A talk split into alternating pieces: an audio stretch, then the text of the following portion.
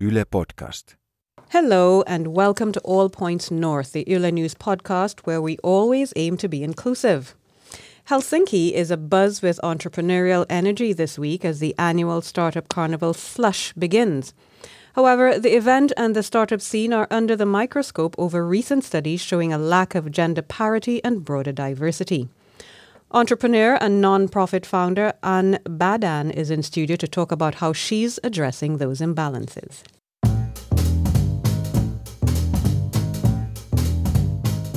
You're listening to All Points North, where we take a look at the stories behind the headlines. Hello and happy Thursday, everyone. I'm Denise Wall of Yle News, and today All Points North is asking why Finland's startup scene is still so male and so white. Our guest on the show today is Anne Badan, a seasoned entrepreneur and founder of an NGO promoting diversity in tech. It's called The Shortcut. Welcome, Anne. Hi, good morning. Nice to see you. As we noted at the top of the show, this week is all about slush, and that's not just about the November weather here in Finland, but the much hyped startup event that takes place every year. Yesterday, the Daily Helsingin Sanomat ran a story where Katja Toropainen, she's a former slush curator and she's now the head of her own NGO, which is called In- Inklusiiv. She said that the diversity discussion in Finland hasn't really got off the ground. Why would you say that is? I believe she's right. That's the reason why we created the shortcut in the first place four years ago. Um, well, the shortcut, first of all, is belonging to a foundation that owns several other organizations. And before the shortcut, we had uh, organizations like uh, Slush Junction, uh, now Maria Zero One, Wave Venture as well, which is one of the uh, very first uh, student-run uh, VC fund. Mm-hmm and um, and then the shortcut has been added to the discourse under the foundation to bring and shed light to the fact that we are lacking diversity uh, when it comes to the tech industry. When it comes to diversity, at least my interpretation of it and how we bring it to the shortcut is not just a gender disparity. We really mean it in this holistic point that it's about age, it's about nationalities, it's about background. Diversity in a sense that is extremely broad, mm. and it's actually a diversity as opposed to homogeneous. Mm. So that's by that point that I believe, yes, there is a lot still to be done and that's the reason why mm. we, we have been created in the first place. Yeah. Now we'll talk a, a bit more about that broader diversity that that you're uh, targeting, uh, but but let's look a little bit about the, the, the gender disparity, for example. And we're seeing people like the Slush CEO Andreas Saari and other people talking about how they'll no longer participate in Manels, which is an all male discussion panel. Uh, what do you think is driving this kind of epiphany or this realization that you know something needs to be done? I think that um, all CEOs or you know uh, heads, uh, people who are prominent, need to also take a stand. It's only by role modeling that people will follow the movement. So I believe that uh, several people have a very important role to play in the public eye, and that's the reason why we need people to take these stands. I think that corporates also have been taking more and more of it. Like Google, I remember mentioning that uh, no one would ever represent the company in uh, panels where there are only men, men uh, represented there. And I think it is how you start a change. And change doesn't happen overnight, so you need to continue pounding the message on people's mind and then make it almost obnoxiously visible so that eventually it becomes just a habit. Mm. And I, I, I very strongly um, believe in that. And it's unfortunate that it has to happen, but that's how we can start the change and the, conversation. So I'm very happy that Andreas mentioned that. Mm. Now, still on this question of um, the lack of gender diversity or the shortcomings in terms of gender diversity in tech and startups in Finland, uh, there was a study uh, by a young investment firm called Unconventional Ventures late last year that found last year that all female teams in Finland attracted just 1% of startup funding, uh, whereas mixed teams pulled down about 5% of available uh, equity. And this means that venture capitalists handed over 95% of their funding to all male teams. Mm. it seems like an insurmountable uh, mountain to climb. How do we move on from that point?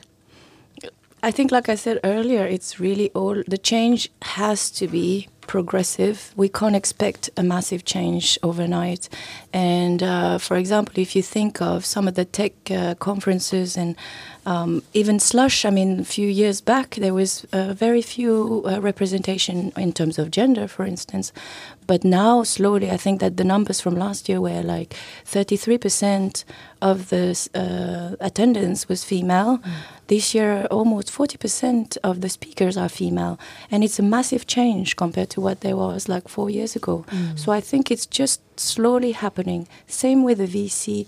It's um, very annoying to hear these kind of statistics, but I believe that only by talking about it, then suddenly it will become a conscious fact in people's mind. The the, the, the, the, funders or the the, the um, investors mm. will realize that okay, they've got maybe a bias that they need to rectify. But if nobody tells them, they just continue on with their uh, with their lives. Mm. So I believe that now we we have to voice it, and let's see again in maybe two three years if there's been a little shift happening. Uh, I don't expect it to be really fast, but uh, it's already a beginning. Mm. Of course, one could argue that there are probably fewer women who are getting into the startup uh, field. Uh, not in a startup field, but maybe there needs to be more investors. Mm. And for that, it means that maybe they need to take a stand and decide that, well, I'm quitting my job wherever I was, and now I'm creating my own VC fund, and I'm going to fundraise money, and I'm going to specifically target certain type of entrepreneurs, and would like to actually help. So uh, it's also our responsibility to be more represented in that field and not just expect people to hand out things to yourself. You need to you need to fight for what you want as well. Absolutely. Now, moving back to the issue of broader diversity, which is what you're specifically interested in, what would you say has been preventing Finnish firms, um, including startups, from recruiting more diverse teams? What are the roadblocks there? It's a very complex question, I would say. Um, in Finland, I must say that the ecosystem is um, still rather young if you think about it. It's only 10 years.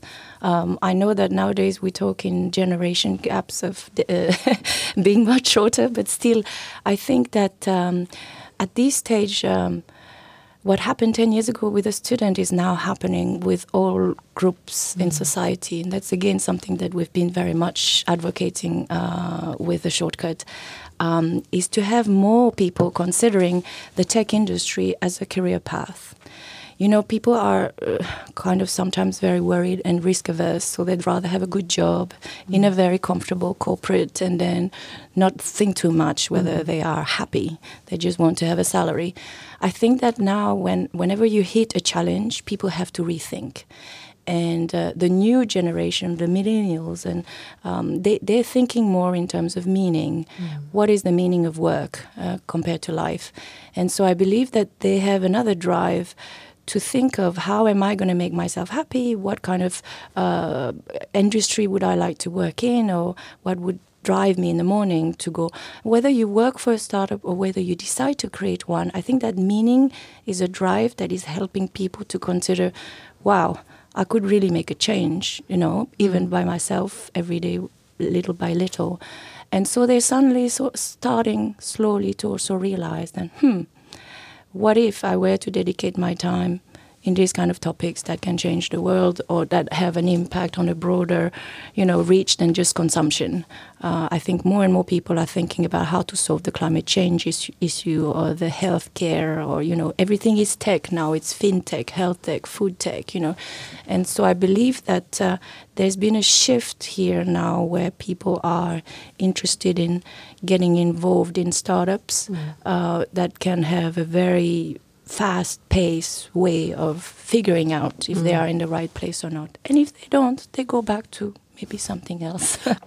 And how do you see startups um, being positioned to um, make inroads into the lack of diversity that we see in tech? You talked earlier about opportunities for people to seek meaning as well as to solve big uh, problems such as climate change and, and providing adequate healthcare and feeding people and so on. How can startups then bring more diverse teams together to address these problems? Absolutely. I believe that um, the startups that have been potentially uh, founded in the first place by uh, Finns. Um, because of the nature of the startups, they want to scale, they want their businesses to be competitive on the global market. And basically, they need diversity in order to be out there. We can't pretend to be.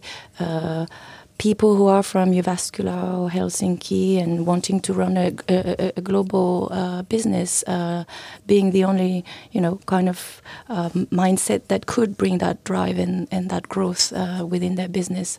I think that people understand that, and they also realize that the Finnish market is too small, mm. so they need to go out there in order to go out there, they need people from diverse background, people who have understanding of other markets, who speak languages, who can give these access and and and uh, the the cultural business that is happening in different places in the world. Um, whether they understand it yet or not, I think they will learn the hard way that they will have to. They have no choice. So ultimately, I think that diversity is going to catch up with them and they will have to integrate that at some point in time in their business. So I'm not worried about it. But I think that they realize now that there is a need. There's a shortage of talent in the country. Therefore, they need to broaden up the way they are integrating people into their businesses, how they think of the, the, the talent, the assets, and the skills that they need, and where are they going to find them if they are not among the Finns? And I think it's a no brainer. Mm -hmm. You need to go out there. Now, your startup, uh, your uh, non-profit, uh, the Shortcut, aims to try and tackle this issue. Can you tell us how that works and also what kinds of results you've had? Yeah. I like the fact that you said startup. I, I think I consider ourselves as an impact startups Great. because we are not just purely non. We are non for profit in the sense that we belong to a foundation, and therefore we are not there for personal gain. We don't get. we don't have shares. We really do that for the benefit of the community. But we are revenue generated. We need to have ways of sustaining. I mean, Slush is also a non for profit because it belongs to the foundation as well. Uh, doesn't mean that you can't be financially sustainable, and you need to if you want to be able to have more impact. So I like the fact that you mentioned okay. startup. I got it right. yes. um, but yes, we do tackle the topic, uh, and we've been from inception um, added to that family of organization because we felt like, um, despite the great good that uh, all these other, you know, uh, brands and companies and organizations under the foundation have created, it was rather still very exclusive. We're talking about white, male, student 21 to 25 uh, uh, years of age, and it's absolutely not representative of the Finnish society. I think that also before we started uh, creating the shortcut, um, there was already a lot of immigrants and people from first, second generation, uh, refugees that had come from previous crises and so on and so forth, that were already in the country and somewhat already felt uh, not integrated enough in the workforce or considered enough. I think that if you have not been um, born here or have studied here, you don't have alumni, you don't have networks, it's extremely hard to actually get to places. So that is the reason why we are tackling that issue that we do believe in the fact that there are talented people, you can find them, but they're just underutilized. They are not optimized to their full potential. And if the society here in Finland, like in many other places, is uh, facing massive problems of aging population, of not having enough taxpayers, you know, or that all these people are presumably considered a problem rather than an opportunity, then of course you're like thinking, uh, we need to find a solution to that. And that's what we are tackling here. We're saying that there are all these people seeing these problems. Mm. We see it more like a, an opportunity to match it. There's a shortage of talent in the tech industry, and yet there are all these people who just ask to work. Mm. So why don't we make sure that this can be um, turned into an advantage? So how does the process work? What do you what do you do? People come into you, and uh, do, you, do you do matchmaking, or do you help them develop their skills in a particular area? How Absolutely, we we work in three pillars. The first one is really about diversity and inclusion, and it's community driven. So we, we have all sorts of activities so people can feel at ease, lowering the barrier for them to access, figure out if tech and startups are for them. And then the second pillar of what we do is related to uh, the shortage of uh, talent. And if you don't invest in the next generation of people who can fill in that, that void, then we will be in trouble. Uh, like I mentioned in in um, in the uh, diversity and inclusion paper that we wrote uh, on, on, on the topic, um, there's about uh, 10,000 developers that are lacking by 2023 uh, 53,000 experts that are missing right now in the tech industry by 2021. So we need to build the next generation. And I also think that there's such a high competition when it comes to talent at the moment that everybody complains that, or say they want the best, they want the best ones, and then everybody's fighting for the best one. I believe that the good one could be your next best, mm-hmm. and therefore you need to invest in the people who can be that. For that, purpose. That's why the shortcut is also in his in its pillar number two, um, upscaling skill and uh, uh, helping people acquire new skills that are necessary in the tech industry. Mm. So we give a lot of training and certification program. We trained from beginners to more advanced to to very advanced. Uh, Python, for example. Mm. There's a lot of data scientists needed on the market right now, full stack developers, uh, front end, DevOps, etc., etc. So we do programs with uh, partner companies such as uh, Microsoft. We have the Azure certification program. We have uh, Docker's program that we did with Eficode, or we do da- data science program right now with Mozilla, and quite a lot of startups that are part of our community. And that's the reason why people are actually engaging with us because they understand that when they give back, they can kind of already have a, a, a sight on who's good and who could have a, a, really good potential. And they're in the first row to hire mm. that talent straight away. So, this is ultimately what we are here for. Our pillar number three is to accelerate people for more of them to work for startup or create their own. Therefore, we want more people to be employed. We want them to be satisfied in a place where they will see a future for How themselves. many people have either gone on to work for a startup or set up their own uh, companies? Well, we are very much right now at, uh, you know, like you can't measure impact so mm. fast. So first of all, you start your activities. You look at uh, uh, what is what are you doing. Then you analyze what you've been doing. What are the quantifiable measurables that you can have from that and then you start understanding what is the outcome of what you've done and only only three years down the line or four years down the line you can really measure the impact and that's where we start being at the moment we're mining data and at this stage, we realized that we have been uh, having more than 2,544 people in our activities. Mm. Um, at the moment, we have uh, 69% of the people who have been to us have found jobs. Um, uh, in a form or another, full time, part time, freelancing, created their own uh, company, and so on and so forth. This is really a, a, a good uh, result. I'm, I'm, very satisfied, but we're only at the beginning. So we haven't scaled anything, we're just growing very organically. We wanted to prove that we had the right methodologies, and now we're ready for mm-hmm. scale. So we, we hope that in the near future we'll have um, even better results than we have right now. Sounds like something good to start with. These are white collar jobs. Mm. So 97% of the people are getting in our community are getting white collar jobs. So it means that the, the pay taxes mm. payers um, level is mm. also very good and mm. we're satisfied about that.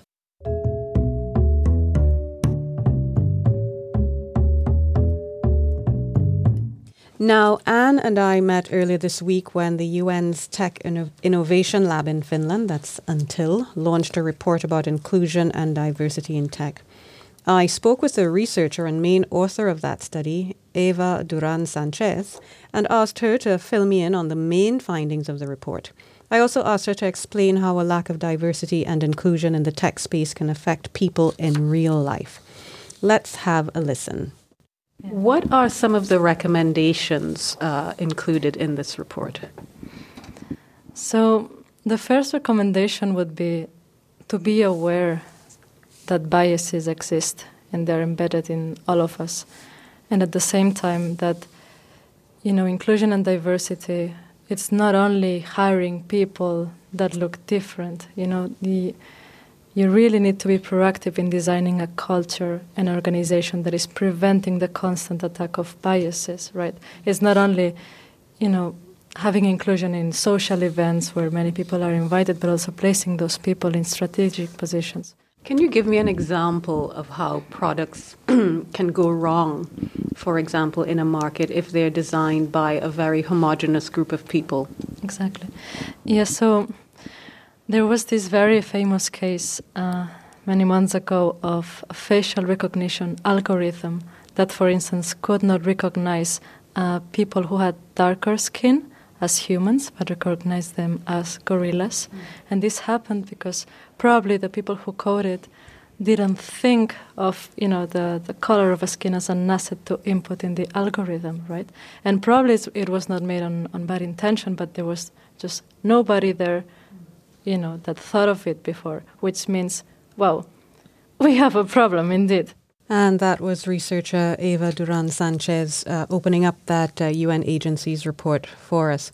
I think she did mention a very interesting uh, example, and I think that's one of many of how uh, possibly, and maybe these ones are not reported, of all the failed startups just because their product was not actually hitting the market, uh, because they were not uh, having service designers on their team or UI UX designer when they were uh, putting their tech out there.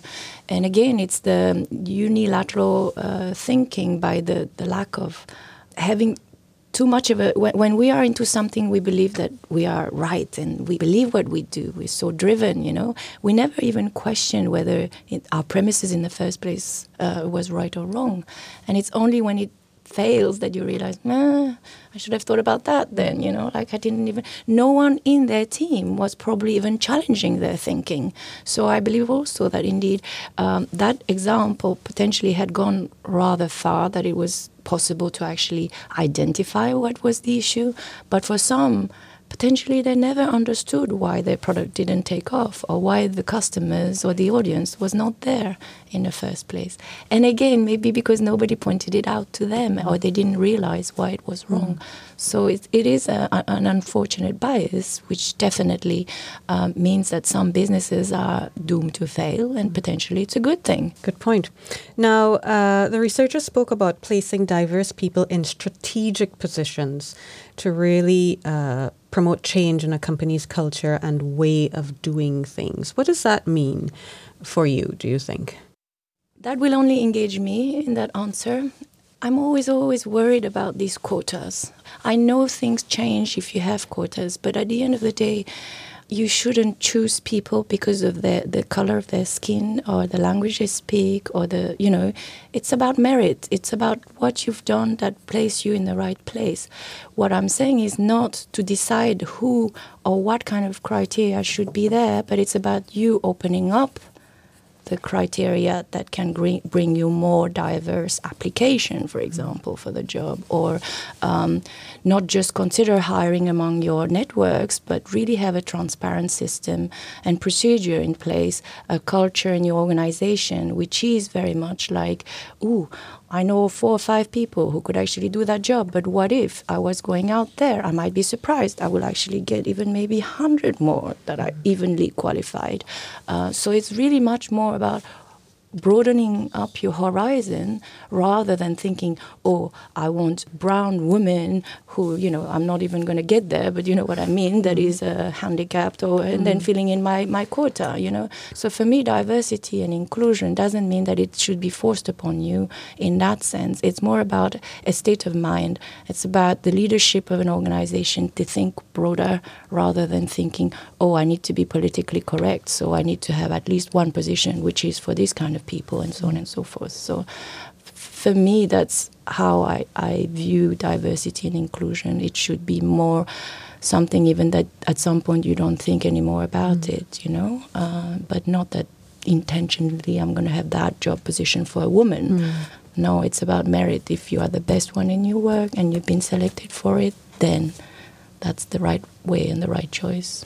Indeed, I think that uh, report uh, avoids yeah. that kind of recommendation, and and I think that one of the ways it sort of aims to sell the idea that diversity is good for teams and is good for business is by alluding to a number of different um, statistics and data indicating, for example, that diverse teams are 33% more likely to make better decisions, that uh, the bottom line improves, and ultimately that's the best recommendation for having diverse teams, isn't it? Yes, absolutely. I very much believe in that too. Mm. So, uh, for example, if you look at the shortcut team, just the team in itself, we have about 55 people.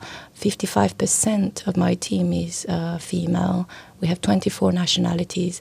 And initially I thought, hmm, would it be hard? Like, you never know in such big groups when you have so many different backgrounds, it's also very difficult to, to kind of um, avoid uh, clashes or confusion or uh, miscommunication. And touch wood, I must say that uh, it works. It really works. And because it's not about what you believe, it's about why you are part of a company or an organization. What is driving you for the mission of your business? In our case, it's about driving diversity uh, in the tech industry and getting more talent uh, hired that are from broader backgrounds.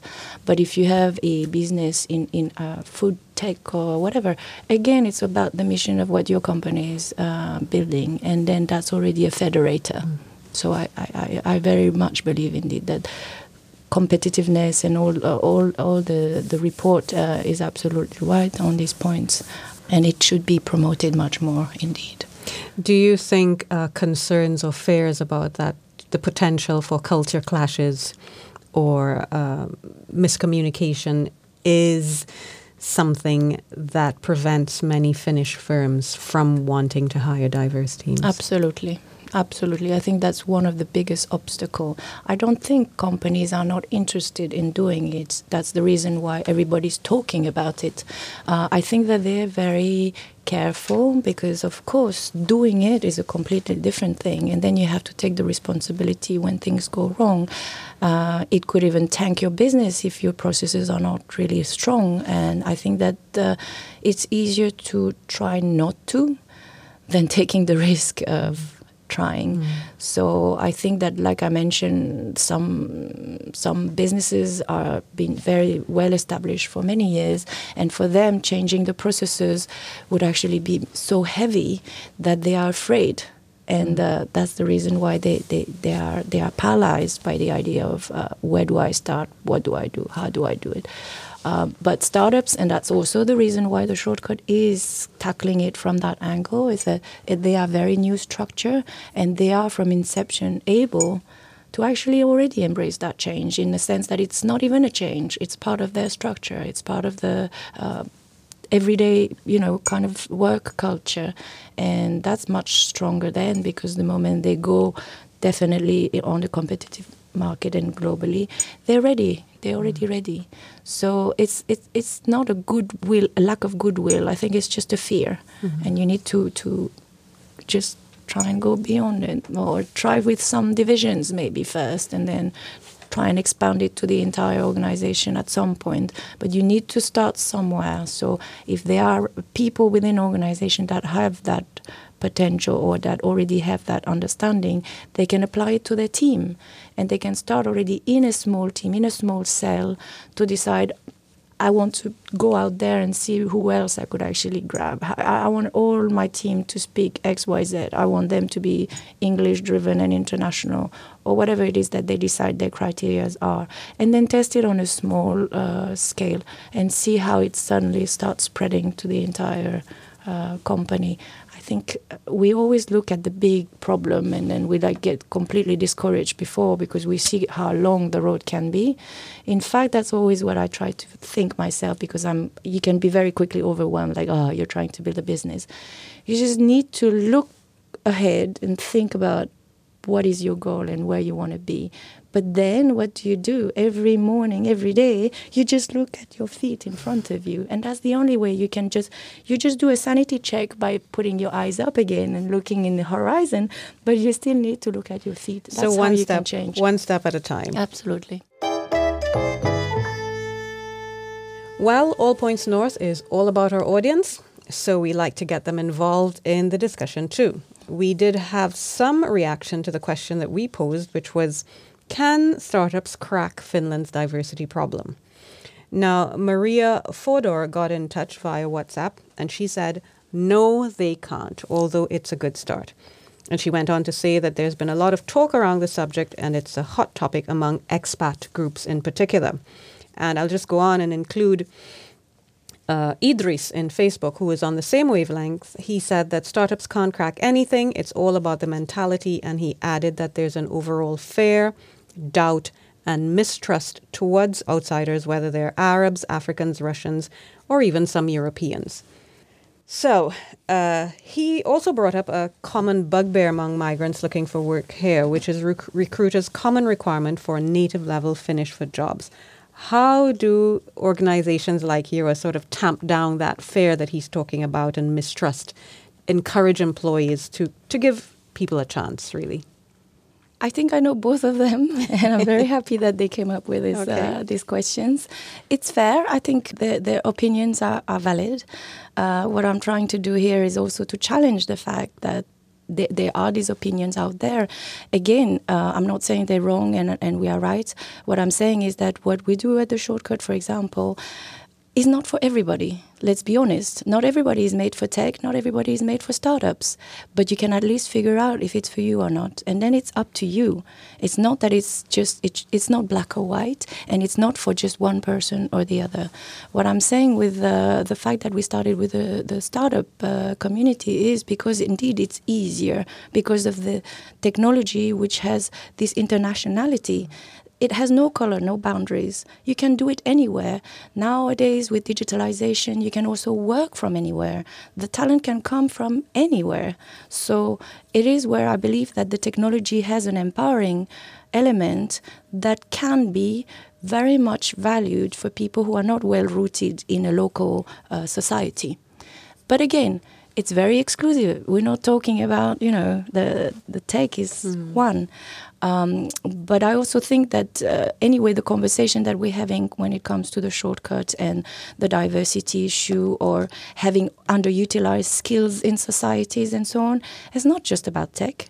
It's every industry. So everyone should talk about it. It's not just about, but of course, from where I'm standing with the, the shortcut belonging to Startup Foundation, we're tackling it from that mm-hmm. angle to start with. Again, I respect Idris' comment. Um, I also believe that some people have had uh, uh, realization that it wasn't for them or they felt excluded. I'm not saying everybody's uh, looking at it from the same lens as the shortcut. Uh, but I also believe that what we do, we have more than 120 nationalities that have been involved in what we do. We have really a, an incredible diversity, not just in nationalities, but in, in the gender, because we have a, a, a, bigger amount of female that are getting employed right now in our community. And it's also about age. There's also this discrepancy with the fact that you think that startups and technology is only for the 21 year old. No, I'm actually 47 and I'm also in this business. There are people who have been having careers worked in the ICT industry uh, for many years. Then they get to their 40s or their 50s, they made they're made redundant, or you know for whatever reason they they have to ch- shift career.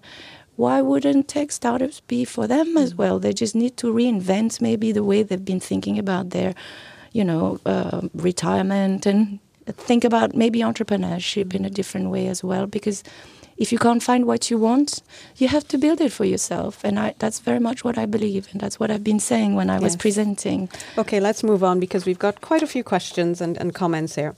Now, uh, Abdullah, he referenced uh, the point you made about networks in the preview article that we spoke for. And he said that he was shocked to see the family phenomenon even in large companies. I guess he's suggesting that there may have been nepotism, but people tended to employ people close to them. Um, and he also talked about discrimination against foreigners in the job market on the basis of the pay they receive. And this is a real concern among some in society. Uh, and there have even been arguments that foreign workers are either pulling down incomes or contributing to a two tier wage system. But of course, it's employers ultimately who have to take responsibility for what they decide to pay people. Can you think of any kind of remedy for this kind of situation where even in cases where a company decides to go with a non traditional kind of employee, they may offer them uh, a place uh, or a position at a lower wage or salary? I unfortunately, if I had the remedy, I would already have implemented it. It angers me when I hear that uh, women, when they apply for a job, get lesser pay. Even in startups, uh, there is a discrepancy, whether we want to admit it or not, in the salary pay in startups. Um, and I don't understand why. Because ultimately, if you are putting a job for a, a marketing director, whether it's a female or male that you end up uh, selecting, you selected that person because it was the, the right fit for you. Why would you change your salary bracket then? You know, so for me, it is. A, I I very much also uh, feel that there is some something uh, utterly wrong there. Mm. Um, I am not the recruiters, uh, unfortunately, but what we can do is constantly talk about this topic with the recruiters, making sure that uh, we understand what that represents, it, uh, whether it's gender or nationalities. Uh, that should not happen. Uh, it's definitely something that I, I want to uh, fight for and, and make sure that these discrepancies will er be erased um, with time, hopefully mm. sooner than later. Yes. Uh, let's move on to Sonia. She said that she thinks the things Finns fear most is not that foreigners can't communicate, I assume in Finnish, but that they're different and might even be smarter. And she declared that open minded workplaces are very rare. Now, what would you say is the best way to diffuse this fear of the lack of communication or miscommunication? I, I think we may have alluded to it earlier. Yeah, actually, I also realized it might be also connected to Abdullah's uh, comment earlier. Unfortunately, and it's not just in Finland, it's in many places, we live in a country with clubs. People are clubbish, they, they remain among each other. And it's not that. Um, they they potentially hide behind the language because it's it's again it's a, a matter of fear you are fear of what you don't you fear what you don't know you fear what you don't control and they believe that oh maybe it's more comfortable to just remain among people who you know or you feel like you have the same culture the same value the same communication skills and it will be easier mm. that's purely it it's not that they don't want it's just that they think it's potentially easier uh, so yeah, I mm. think that it's uh, unfortunate. Um, but again, the, the language should not be an issue in the tech startup community. And I hope that uh, we'll be able to erase that, that mm. issue in the future uh, even more. Okay, we'll take two more. Uh, one comment and um, one question. And the comment uh, comes from Sonia and John expressed concerns that the rise of nationalist parties and far right groups in Finland might even be making things more difficult for migrants in terms of being hired and being included in, in workplaces. Is that a concern for you or the people you try to help? The broader political environment. The shortcut is apolitical, so we really don't go in, into that area. And rather than focusing on the problem, we're trying to bring uh, a solution. Um, of course, there's a lot of things going on, and it's not just here. It's uh, the rise of the nationalism is uh, is everywhere in Europe. Um, instead of focusing on that issue, for me, it's more about like if you start talking economics and not politics. All right, the country is in in in a in a um, slowing down economically. Uh, there are sixty thousand jobs that were not created uh, in in Finland uh, last year by by the lack of you know growth. Mm. and in order to grow, you need to have the workforce. If you don't have the workforce, you need to engage wherever you can find the workforce, where the people can pay taxes and contribute to the economic growth of the country. So if you start talking purely from an economical point of view, it's a no-brainer. You need the diversity. You need to involve the people who have been underlooked. You need to be able to get them engaged in the discourse so that they can pull their share. You need to look at where you've been overlooking from an economical point of view uh, the groups in society. So yeah, the politics can happen on one end, but economics is talking another language. So I'd rather focus on the economics than the, the politics. Fair enough. Now, we did have one practical question from Maxwell via WhatsApp earlier. He says he's an entrepreneur and he wanted ideas on how he could build networks to promote and sell his products and services. So I guess that's what he's lacking, you know, it's sort of the reach to be able to, to, to get to people and say, here, this is what I've got to offer. Come to the shortcut. That's my advice to him. And and where can people find the shortcut? Well, the shortcut is a is a community online and offline. We have a, a lab at Maria Zero One, which is a, a, hub for startup in in Töölö, next to Kamppi, in Lapinlahdenkatu. It's a it's a big campus of startups, investors, uh, community builders, and, and, and all the ecosystem is represented there. We have 560 square meters in the basement of the main building, and we're an open space. We're not a working space, we're open space in the sense that anybody can walk in and you feel home. You just stay, you will actually stumble on people out there that you had never thought you would. You start striking a conversation, and then, hey, you never know. It might be your next customer. It might be somebody who wants to be actually helping your business. Uh, we do a lot of uh, trainings and workshops and community activities and potlucks. So sometimes it's not about pure business, sometimes it's social. And then the social brings you to business. So you need to be open to serendipitous, you know, encounters and never know what will come out of it. So if you come to the Shortcut Lab, you will definitely be well uh, received and welcome. And I guess they can find out more about you online. Absolutely. The Theshortcut.org. You can find our website, all our activities. We are everywhere on social media, on uh, every types of mediums. Uh, we just launched also our white paper on diversity and inclusion for the companies and the people who wonder how and why it's important. And we do claim that indeed there are about five reasons in that paper that we mentioned on why CEO uh, in the tech industry should consider diversity as a must. Mm. As a must. Okay, so if you haven't read the white paper, go to the shortcut.org uh, and download it and have a read. Absolutely. Okay. Remember, you can join the conversation too. Let us know what you think via Facebook, Twitter, and Instagram. You can also leave a voice message on WhatsApp, where our number is plus 358 44 421 0909.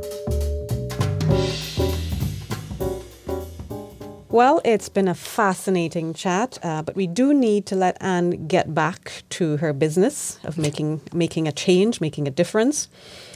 Before we wrap up the show, though, let's talk about something a little bit different the weekend. I will be heading down perhaps on Sunday to Aleksanterin Katu in downtown Helsinki, where they will be opening up the Christmas street as they launch the Christmas season.